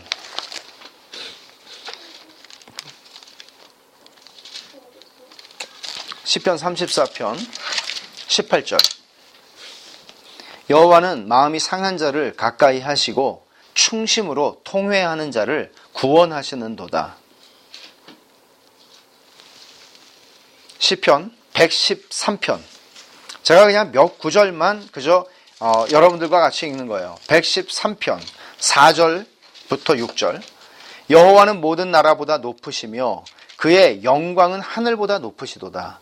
여호와 우리 하나님과 같은 이가 누구리요? 높은 곳에 앉으셨으나 그러나 스스로 낮추사 천지를 살피시고 가난한 자를 먼지 더미에서 일으키시며 궁핍한 자를 걸음 더미에서 들어 세워 라고 말씀하시죠. 138편 6절 시편 138편 6절 여호와께서는 높이 계셔도 낮은 자를 굽어 살피시며 멀리서도 교만한 자를 아심이니이다. 신약에 있는 말씀 한 구절만 보죠. 여러분이 잘 아시는 말씀일 거예요. 야고보서 4장 6절 말씀입니다. 야고보서 4장 6절. 그러나 더욱 큰 은혜를 주시나니 더욱 큰 은혜가 있다는 거예요. 여러분 은혜는 이런 거죠. 저는 은혜를 참 많이 받았어요. 여러분들도 은혜를 많이 받았을 거예요. 은혜를 많이 경험했어요. 그런데 더 큰 은혜가 있어요. 항상. 저는 2000년, 2000년으로 기억하는데 제 생애에 말도 못하게 큰 은혜를 받았어요. 어떤 책을 읽다가. 신학책을 읽으면서 눈물을 펑펑 쏟아본 거는 신학교를 다니면서도 한 번도 일어나지 않았던 일이에요. 하나님을 공부하면서 저는 경외함이 없었어요. 신학교를 다닐 때. 건방지게 신학 공부를 했어요. 대학교 때 철학 공부를 많이 했거든요. 근데 철학이 참 재밌었어요. 근데 신학교에 가서 신학을 공부하는데 너무너무 재미있는 거예요. 정말 다리 꼬고 앉아서 건방지게 공부를 했어요. 기도도 별로 안 했고. 그런데 싱클레어 포거슨이라고 하는 제가 존경하는 신학자 한 분이 이런 얘기를 하죠. 신학하는 자세는 하나님을 경외함이고 신학의 목적은 하나님을 예배하는 것이다. 그런 얘기를 그때 들었어도 몰랐을 것 같아요. 그런데 어떤 책을 읽고 있을 때 갑자기 하나님이 어떤 존재인지 이사야 57장 15절이 그때 이사야 57장 15절이 있는지도 몰랐어요. 그때 좀 목사였습니다. 그 말씀이 생각난 게 아니고 그냥 하나님이 얼마나 크신 하나님인지 도저히 가슴이 터질 것 같고 머리가 터질 것 같은 그런 하나님의 크심을 생각해 본 적도 없고 알았던 적도 없어요. 너무나 크신 하나님이에요. 근데 그 하나님이 그렇게 영광스럽고 선하신 하나님이라는 것을 인식하는 순간 내가 누구라는 것이 느껴지는데 나는 그때 좀 조금 한국에서 오라는 데가 많았거든요. 설교하러 유명했어요. 바빴어요. 한 달에 설교 30번씩 하고 다니는 사람이 많지 않았거든요. 그런데 건방졌었어요. 잘 나가고 있는 선교사였어요. 국내 사역을 하고 있는. 그런데 그 순간에 나라고 하는 존재는 보이지도 모래사장에 있는 그 모래 하나과 같은 정말 존재한다고 말할 수조차 없는 그런 인식이 순간 들, 들어오면서 울기 시작했어요. 그 울음의 의미는 뭔가 하면 그 크신 하나님이 나를 알아보시는 거죠. 그 하나님이 나를 아셔야 할 이유가 하나도 없어요. 그, 저는 이렇게 생각했어요. 내가 기도하면 하나님 들어주셔야 된다고 생각했어요. 기도 열심히 하는데 들어주셔야죠. 저는 기도하고 기도한 것을 하나님 앞에 권리로 주장할 수 있는 그만한 사람이라고 생각을 했어요. 이론적으로 사람들 앞에서 그렇게 말을 한 적은 없어요. 그러나 내 속에는 그런 권리에 대한 생각이 내가 그래도 하나님 앞에서 말, 말, 입을 벌려 말할 만한 사람이라는 생각이 내가 기도하면 하나님 들어야만 한다는 생각이 있었어요, 저희가. 그런데 그 순간 하나님이 성경에서는 무한광대하다 그런 표현이 있죠. 크신 것이 무한해요. 우주를 가득 채우는 수준이 아니죠. 그 크신 하나님이 모래 알만도 못한 나를 아세요. 나를 사랑하세요. 나와 이야기를 나누세요. 처음으로 하나님을 경외한다는 게 뭔지를 알았던 것 같아요. 제 생각에는. 큰 은혜를 받았죠. 그리고 정말 중학교 때 회심한 이후에 삶이 바뀌었어요. 저의 전, 설교가 바뀌었어요. 그리고 열매도 변했어요. 가슴이 벅차서 살 수가 없어요. 그 하나님을 이야기하는 것이.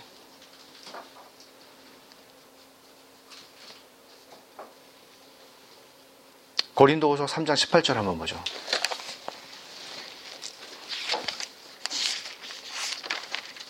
여러분, 사람이 사람이 어떻게 여러분 한번 스스로 한번 생각해 보세요. 여러분이 신앙생활 몇 년 했는지 다 다르겠죠? 언제 내가 주님을 제대로 만났고, 인격적으로. 그리고 몇 년 동안 내가 주님을 알아왔는지 다르겠죠? 자, 여러분은 변했습니까? 하나님을, 하나님의 그 성품을 더 많이 여러분들의 삶 속에서 드러내십니까? 물론 제가 여러분들을, 어, 너, 그럼 넌 되냐? 이런 얘기를 하자는 게 아니에요. 평생이라는 시간을 통해서 하나님이 그걸 하시기 때문에 우리가 한 5년, 3년 혹은 1년 이런 시간 속에서 그걸 본다는 건 어려워요. 사실은. 그런데 제가 던지고자 하는 질문은 이거예요. 사람은 어떻게 변할까요? 더 구체적으로 얘기하면 사람은 어떻게 하나님을 닮아갈 수 있을까요? 어떻게 우리는 성화라고 하는 sanctification 어떻게 우리는 이 성화라고 하는 과정 속에서 하나님을 점점 점점 닮아갈까요? 고린도후서 3장 18절을 보세요. 우리가 다 수건을 벗은 얼굴로 거울을 보는 것 같이 주의 영광을 보매 그와 같은 형상으로 변화하여 변화하여라고 하는 말을 주목하세요. 영광에서 영광에 이르니 곧 주의 영으로 말미암음이라. 여기에서 사도 바울은 사실은 출애굽기 32장, 3장, 4장에 있는 말씀을 주석하고 있는, 설명하고 있는 겁니다. 그런데 무슨 얘기인거 하니, 아, 그냥 이걸 그냥 간단하게 설명할게요. 자, 주의 영광을 봄에, 주의 영광을 봄에 그와 같은 형상으로 변화하여 모세가 산에 가서 하나님을 배웠을 때에 내려왔는데 사람들이 모세 얼굴을 못 쳐다봤다 그랬죠. 모세는 몰랐어요. 모세는 몰랐는데 형 아론이나 사람들이 자기를 쳐다보지 못해요. 왜? 광채가 났거든요, 얼굴에서. 그 광채는 하나님의 영광을 보고 자기에게 반사되는 빛이었어요. 그래서 수건을 썼었죠. 모세가. 그런데 여기서 그거를 가져와서 설명하기를 주의 영광을 보매 그와 같은 형상으로 변화하여라고 얘기를 해요. 그러면 여러분들이 우리가 신자가 하나님의 형상으로 변화하여 가는 과정인데 우리 평생의 성화의 과정은 어떻게 변화해 가냐면 하나님의 영광을 보는 거예요. 그럼 더 어려워지죠. 하나님의 영광을 본다는 건 무슨 말일까? 하나님의 영광을 본다는 게 무슨 말일까? 4장 6절에서 설명을 하고 있기는 해요. 4장 6절을 보면 고린도 후서 4장 6절 어두운데 빛이 비치리라 하셨던 그 하나님께서 예수 그리스도 얼굴에 있는 하나님의 영광을 아는 빛을 우리 마음에 비추셨느니라. 예수 그리스도 얼굴에 있는 하나님의 영광이라는 말을 또 쓰잖아요. 하나님의 영광을 아는 빛을 우리 마음에 비추셨어요. 어떻게? 어떻게? 그 어떻게가 뭔가 하면 5절에 나와요. 우리는 우리를 전파하는 게 아니라 오직 그리스도 예수의 주되신 것과 예수를 위하여 우리가 너희의 종된 것을 전파함이라. 다시 말하면 복음 전파라고 하는 그 복음을 전하는 하나님의 말씀을 전하는 그 일을 통해서 우리는 예수 그리스도의 얼, 예수 그리스도를 보게 되는데 예수 그리스도를 보았다는 얘기는 뭔가 하면 그 얼굴 예수 그리스도 안에서 하나님의 영광을 봤다는 얘기예요. 그럼 이거를 좀 더 설명하기 위해서 자, 사무엘 상으로 한번 가봅시다.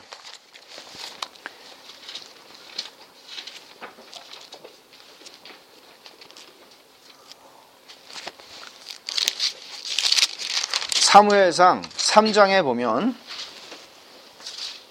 1절에 보면 이렇게 말하죠. 아이 사무엘이 사무엘상 3장이에요. 아이 사무엘이 엘리 앞에서 여호와를 섬길 때 여호와의 말씀이 희귀하여 이상이 흔히 보이지 않더라. 말씀이 희귀했어요. 하나님 말씀을 잘 안 하셨어요. 이때 타락한 시대예요. 지 마음대로 지멋대로 하던 사사 시대의 마지막 시대예요. 그때 사무엘이 어렸습니다. 말씀이 희귀했어요. 그런데 이 마지막 절, 3장 마지막 절, 21절을 보면 이렇게 얘기하죠. 여호와께서 실로에서 다시 나타나시되 여호와께서 실로에서 여호와의 말씀으로 사무엘에게 자기를 나타내시니라. 자, 이 말씀을 보세요. 하나님의 말씀으로 하나님은 자기를 보여주셨다는 얘기예요. 그럼 우리가 어떻게 하나님의 영광을 보는가 하면 사무엘은 하나님의 영광을 보는 거예요. 하나님을 보는 겁니다. 하나님의 영광을 보는 방식은 뭔가 하면 귀로 보는 거예요. 무슨 얘기인지 아시겠어요? 우리는 어디 가서 기도하다가 환상을 봤다. 꿈, 꿈, 꿈을 꿨는데 뭐 빛이 이런 얘기가 아니에요. 하나님의 말씀을 통해서 우리는 하나님의 영광을 봐요. 마치 제가 큰 은혜를 받았던 한 경우를 여러분에게 아까 소개를 한 것처럼 그것은 하나님의 그, 그 책은 신학책이었습니다. 신학책이고 성경을 설명하고 있는 거예요. 그 성경을 설명하고 있는 책을 통해서 하나님의 말씀을 통해서 나는 물론 눈으로 읽고 있었지만 그 말씀을 통해서 하나님의 영광을 본 거예요. 근데 그 하나님의 영광을 보는 사건이 우리를 하나님을 닮도록 변화시켜요. 그런 일들이 내가 과거에 받았던 은혜, 작은 은혜라도 내가 은혜를 받았다는 얘기는 뭔가 하면 이사야 57장 15절 말씀처럼 하나님이 지극히 존귀하고 영원히 거하시며 거룩하신 하나님이신데 그 하나님을 내가 말씀을 통해서 인식하는 거예요. 그 앞에서 나는 통회하고 겸손하고 낮은 자로 하나님을 뵙게 되는 거죠. 그때 우리는 은혜를 경험합니다. 그 은혜를 경험한다는 말을 다른 말로 고린도후서 3장 18절에서 하나님의 영광을 봄에 주의 영광을 봄에 라고 얘기를 하는 거예요. 근데 주의 영광을 보니까 어떻게 된다고요? 영광에서 영광으로 변하여 라고 얘기하죠. 변하여. 하나님의 형상을 그렇게 우리는 닮아가는 거라는 얘기죠. 다른 방법은 없어요. 그러면 제가 내일 그 얘기를 좀 더 설명을 할 겁니다. 하나님을 안다는 것이 그러면 우리에게 어떤 의미가 있는 거예요? 하나님을 안다는 게 뭐예요? 그냥 변하는 거예요? 훨씬 더 풍성한 의미가 있어요. 이 말씀 오늘 좀 정리를 하죠. 제가 그 성경에서 하나님을 만난 사람들의 반응을 몇 가지 여러분들에게 쭉 그냥 어, 소개해 볼게요. 자, 하나님 삼손의 부모가 여호와의 사자가 와서 삼손을 낳을 거라고 그러고 머리 깎아주지 말라고 그러고 다 얘기했죠. 그때 삼손의 아버지 마누아가 했던 말이 있어요. 뭐라고 얘기하냐면 우리가 하나님을 봤기 때문에 반드시 죽으리이다. 그런 반응을 해요. 기도원도 그런 똑같은 반응을 합니다. 이사야 여러분 잘 아시는 말씀이죠. 이사야 6장에서 화로다 나여 망하게다 죽었다. 욥은 우리가 알다시피 제가 마지막 날 좀 욥에 대해서 얘기를 하겠지만 욥은 하나님이 인정하시는 괜찮은 사람이었습니다. 하나님을 아는 지식이 있었던 사람이에요. 그런데 고난이라고 하는 그 이유를 알 수 없는 고난의 과정을 통과한 후에 그가 하는 말이 뭔가 하면 보소서 나는 비천하오니 무엇이라 죽게 대답하리까 손으로 내 입을 가릴 뿐입니다. 내가 전에는 귀로만 알았는데 이제는 눈으로 봅니다 하나님. 더 확실하다는 얘기죠. 할 말이 없습니다 하나님. 하나님을 더 알게 되니까 할 말이 없는 존재라는 거예요. 아브라함이 소돔과 고모라를 위해서 기도할 때 그는 이렇게 얘기해요. 하나님, 저는 티끌과 재 같은 존재지만 한마디만 더 할게요. 다니엘이 기도할 때 뭐라고 나하면 하나님, 제가 하나님께 기도할 수 있는 권리가 있어서 하는 거 아닙니다. 하나님 그냥 우리를 긍휼히 여겨 주세요. 이게 하나님을 만난 사람들이 가지는 일반적인 반응이에요. 일관된 반응이에요. 근데 오늘날 어, 오늘날 교회에서 우리가 보게 되는 것은 이런 것들이 굉장히 드물어요. 엘리야는 하나님의 세미한 음성을 들었을 때 어떻게 했다고 표현을 하나 하면 겉옷으로 얼굴을 가렸습니다. 세미한 음성이 들리는데 그 뭐 이스라엘 백성들은 광야 시내산에서 들리는 우레와 같은 음성을 듣고 두려워 떨었다고 그랬는데 세미한 음성에도 엘리야는 겉옷으로 얼굴을 가렸어요. 경외함이 있는 거죠. 우리가 누군지를 아는 거죠. 베드로는 물고기를 잡는 사건을 통해서 주님 앞에 무릎을 꿇고 주님 저를 떠나세요. 전 죄인입니다. 그러니까 아는 거예요. 내가 주님하고 같이 있을 수 없는 존재라는 존재라는 사실을 직감하는 사람에게 그 영혼을 소생시키시고 그와 함께 있겠다고 말씀하시는 거죠. 내가 하나님하고 난 괜찮게 가, 괜찮게 나는 있을 수 있는 사람이라고 생각하는 사람이 아니라 내가 하나님하고는 같이 갈 수 없는 존재라는 아는 사람과 하나님을 함께 있겠다고 그러시고 그 영혼을 살리겠다고 얘기를 하시는 거예요. 요한이 예수님하고 가장 친밀했던 사람이에요. 제자 중에서. 좀 이렇게 부대, 이렇게 비비는 애들 있잖아요. 이 요한이 그런 스타일이었던 것 같아요. 그러니까 예수님한테 이렇게 좀 비비적거리는 부활하신 예수님을 요한계시록 1장에서 만나죠. 요한이. 나이 먹어서. 그때 어떻게 해요? 어, 오래간만이에요, 주님. 그동안. 그러지 않아요. 죽은 자와 같이 엎드려졌다 그러죠. 영광의 주님을 보니까. 그게 우리 인간이 하나님 앞에서 가지는 반응이에요. 하나님을 알게 될 때마다. 그래서 그때 우리에게 일어나는 현상이 뭔가 하면 은혜라는 단어예요. 은혜라는 게 그때 우리 안에서 워킹하는 거예요. 근데 은, 그걸 다른 말로 제가 고린도후서 3장 18절은 뭐라고 그랬어요? 그게 하나님의 영광을 보는 거라고 그랬죠. 보면 죽어요. 근데 하나님의 영광을 보고 사는 거예요. 그때 우리는 변한다고요. 주님을 볼 때. 이걸 나중에 좀 더 구체적으로 얘기를 할게요. 자, 그러면 성경에서, 복음서에서 주님을 만나고 은혜 받은 사람들, 주님을 만나서 은혜를 경험한 사람들, 어떤 사람들이에요? 자, 몇 사람 보세요. 수로보니게 여인 아시죠? 가나안 여인. 귀신 들린 딸. 고쳐달라고 예수님 식사 자리에 와가지고 고쳐달라고 그러니까 예수님이 매몰차게 나는 이스라엘 사람을 위해서 왔지 너 같은 사람을 위해서 온 게 아니야. 그러니까 뭐라 그래요? 아니 개들도 어? 애들이 먹다가 냉기는 부스레기라도 먹는 법인데 그거라도 좀 주시면 안 되냐고. 주님이 테스트하신 거죠 이 여인의 믿음을. 칭찬하잖아요. 이런 여자가 없, 이런 믿음이 없도다. 그리고는 고쳐주시죠.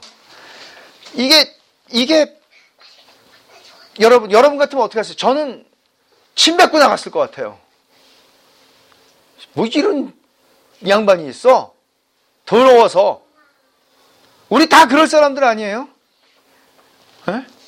근데 이 여자는 간도 쓸개도 다 내려놓고 정말 낮은 자로 주님 앞에 가요. 주님의 비유 가운데 불의한 재판장에게 호소한 과부 있죠. 과부는 법적 권리가 없는 사람이에요. 소송을 걸 수도 없어요. 근데 재판관은 나쁜 사람이에요. 사람 무시하는 데는 일가견이 있는 사람이에요. 근데 그 사람한테 계속 가서 조르니까 아유 나 못 살겠다. 그냥 들어주자. 약자예요. 호소할 데가 없는 사람이에요. 12년 동안 혈류병으로 고생하던 여인 알죠? 예수님 옷자락을 잡아서 낳은 여인.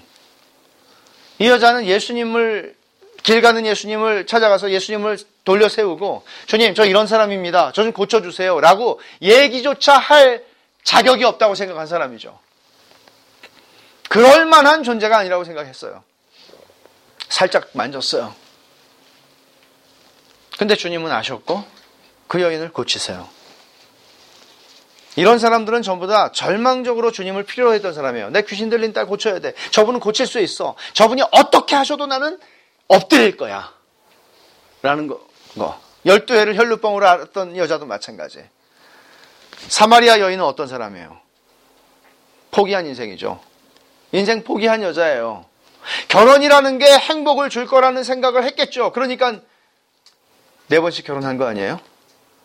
그런데 네 번 다 실패했어요. 지금은 결혼 안 하고 딴 사람하고 살고 있는 거죠. 실패한 여인이에요. 아침에 물길로 오면은 창피해서 낮에 물길로 오는 사람이에요. 근데 이 여인에게 주님 찾아가요. 인생의 패자예요. 그리고 제일 극적으로 구원받은 사람, 예수님 옆에서 십자가에 달려 죽은 강도. 두 사람이에요. 십자가에 달려 죽은 사람이 예수님 옆에서.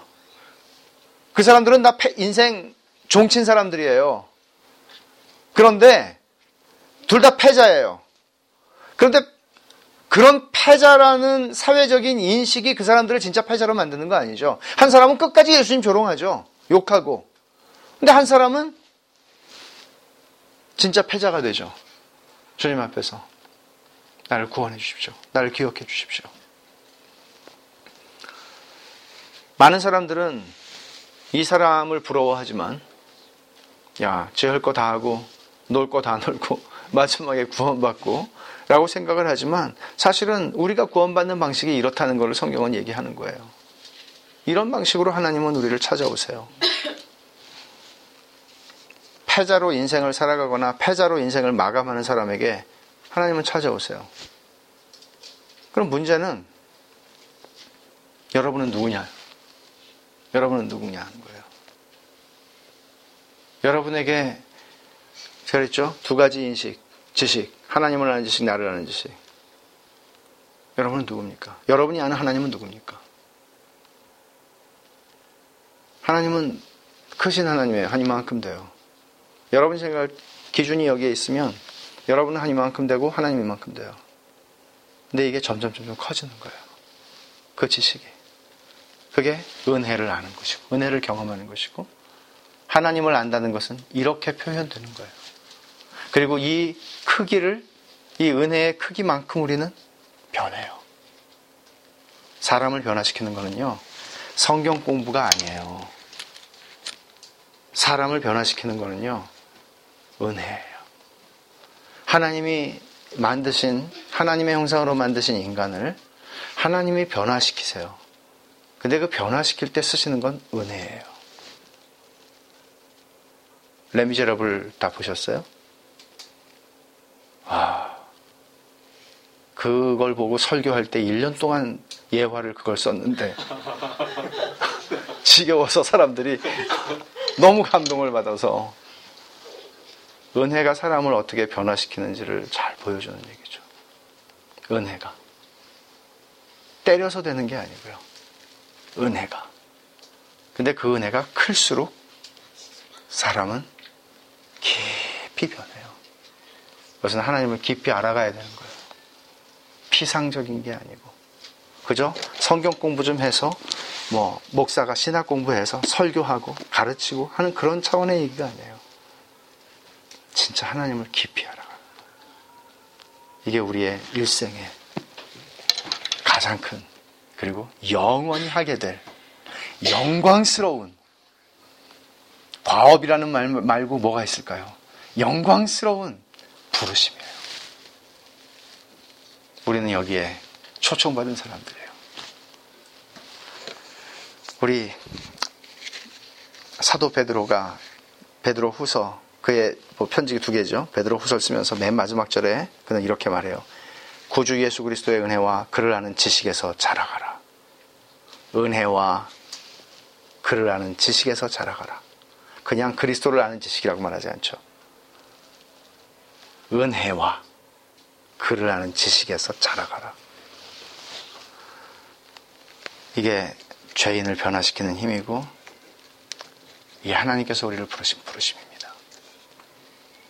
여러분들이 예배를 드릴 때, 여러분들이 말씀을 읽을 때, 여러분들이 기도할 때, 여러분들이 여러분의 직장에서 일할 때, 여러분들이 여러분의 집에서 가정생활을 할 때, 여러분의 삶의 모든 것들은 그 자체가 아니라 사실은 이 하나님을 알아가는 그 갈망 속에서 그 부르심에 순종하는 그 삶 속에서 이루어지는 것들이에요. 의식하든지 안 하든지 그걸 하나님이 하세요. 그것을 저는 기대하고 살아요. 제가 우리 기도하십시다. 기도하는데 이게 시작인데요. 한번 이런 생각을 해보십시오, 여러분. 오늘 어, 제가 어, 서론 혹은 그, 그저 도입하는 말씀으로 여러분과 나눈 이 말씀 속에서 나는 지금까지 살면서 은혜, 제가 지금 설명한 그 은혜라는 의미를 그 의미에서 은혜를 내가 정말 얼만큼 알고 경험하고 있나. 또 하나는 같은 말이죠. 하나님은 나에게 얼마나 크신 하나님이신가. 내가 기도할 때 나는 어떤 하나님을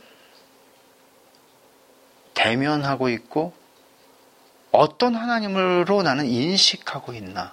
그 하나님은 진짜 진짜신가? 아니면 나는 관념 기독교라는 관념을 가지고 있는 것은 아닌지. 그리고 그 하나님의 크심 반대편에 있는 나의 비천함, 나의 무가치함, 뭘 나는 인식하고 있나? 여러분들이 사회에서 여러분들의 주변 사람이 여러분을 알아주는 것과 아무 상관이 없는 진짜 여러분이 누구인지를 알고 있는가? 야고보서에서는 겸손한 자와 함께 하시고 교만한 자를 대적한다 그랬어요. 하나님이 주님은 그런 사람들을 위해서 오셨다 그랬죠. 그런 사람들하고 같이 계신다 그러죠. 나는 정말 아는가? 내가 얼마나 주님이 필요한 존재인지, 주님이 없이 나는 무가치하다는 걸 아는가? 알았던 적이 있는가? 이런 생각들을 한번 해보십시오. 이게 우리가 이번 수양회에서 좀 같이 말씀을 나누면서 여러분들이 기도하면서, 기도라는 것은 그냥 뭐 하니까 하는 것이 아니라 내가 어, 누구에게 지금 나아가고 있는지, 아까 부른 찬송처럼 나아갈 수 있는 자격이 없는데 주의 보혈과 주님의 무한한 사랑 때문에 권리는 없지만 나아가고 있다는 것이죠. 그런 것들을 내가 그 신앙의 아주 기초적인 얘기를 제가 오늘 한 것인데 이걸 내가 정말 얼만큼 인식하고 있는가. 그런 생각들을 어, 조금 집중해서 이번 수양회에서 좀 어, 여러분들이 하실 수 있기를 바라고 그런 어, 가운데 제가 말씀을 여러분들과 나누고 또 같이 많은 대화들을 좀 하기를 원해요. 같이 잠깐 기도하겠습니다. 하나님 아버지 고맙습니다. 저희들이 늘 예배를 주일마다 드리고 또 함께 모여서 기도하고 또 각각 기도하기도 하고 주님의 말씀을 읽기도 하고 공부하기도 합니다. 그런데 정작 하나님을 아는 지식과 저희 자신을 아는 지식 사이에서 은혜라고 하는 것을 저희들이 얼만큼 경험하고 맛보고 누리고 아는지 저희 자신들에게 정직하게 물을 수 있도록 정직하게 저희 자신들이 하나님을 얼만큼 아는지 저희의 내면을 좀 더 살필 수 있도록 주님 도와주시기를 원합니다. 그래서 주님, 저희가 하나님께 잠깐 기도할지라도 그 1분의 기도, 2분의 기도, 3분의 기도라고 할지라도 은혜를 경험하는 시간이 될 수 있게 해주시기를 원합니다. 하나님의 말씀을 저희가 5분을 읽고 10분을 읽고 30분을 읽더라도 그 속에서 저희들이 하나님의 은혜를 알게 해주시기를 원합니다. 하나님 아버지, 세상에서 너무나 높은 사람이나 너무나 유명한 사람을 만나서 저희가 단 3분의 시간을 함께 한다 해도 참 가슴이 떨릴 수도 있겠고 영광스럽게 생각할 수도 있을 텐데 저희가 하나님이 살아계시고 지극히 존귀하고 영원히 거하시고 거룩하다 이름하시는 하나님이신 것을 알때 정말 그 하나님, 성경이 말씀하고 있는 그 하나님인 것을 성령께서 이 말씀을 저희에게 알게 하시고 보게 하시고 깨닫게 하실 때에 저희들에게 기도가 어떤 것이 되겠습니까? 하나님 아버지, 그렇게 가슴 떨리고, 그렇게 영광스럽고, 그렇게 은혜에 사로잡히는 하나님과의 동행을 이 세상을 사는 동안에도 저희가 누리게 해주시기를 원합니다. 그래서 주님, 교회는 많고 믿는다고 하는 사람은 많은 이 시대지만 정말 하나님을 아는 사람이 필요하고 하나님의 영광을 따라 변화하는 사람들이 필요하고 주님 그런 자리에 저희들을 서게 하시고 참으로 하나님을 아는 교회가 되도록 저희들을 하나님을 아는 지식 위에 하나의 씨앗 교회 세워져 갈 수 있도록 은혜를 베풀어 주시옵소서. 아버지 하나님, 이번 수양회를 통해서도 하나님께서 저희들에게 계속해서 성령께서 말씀해 주시고 깨닫게 해 주시고 개인적으로 공동체적으로 하나님과 은혜를 아는 지식에서 풍성해지는 복을 허락하여 주시옵소서. 예수님의 이름으로 기도하옵나이다. 아멘.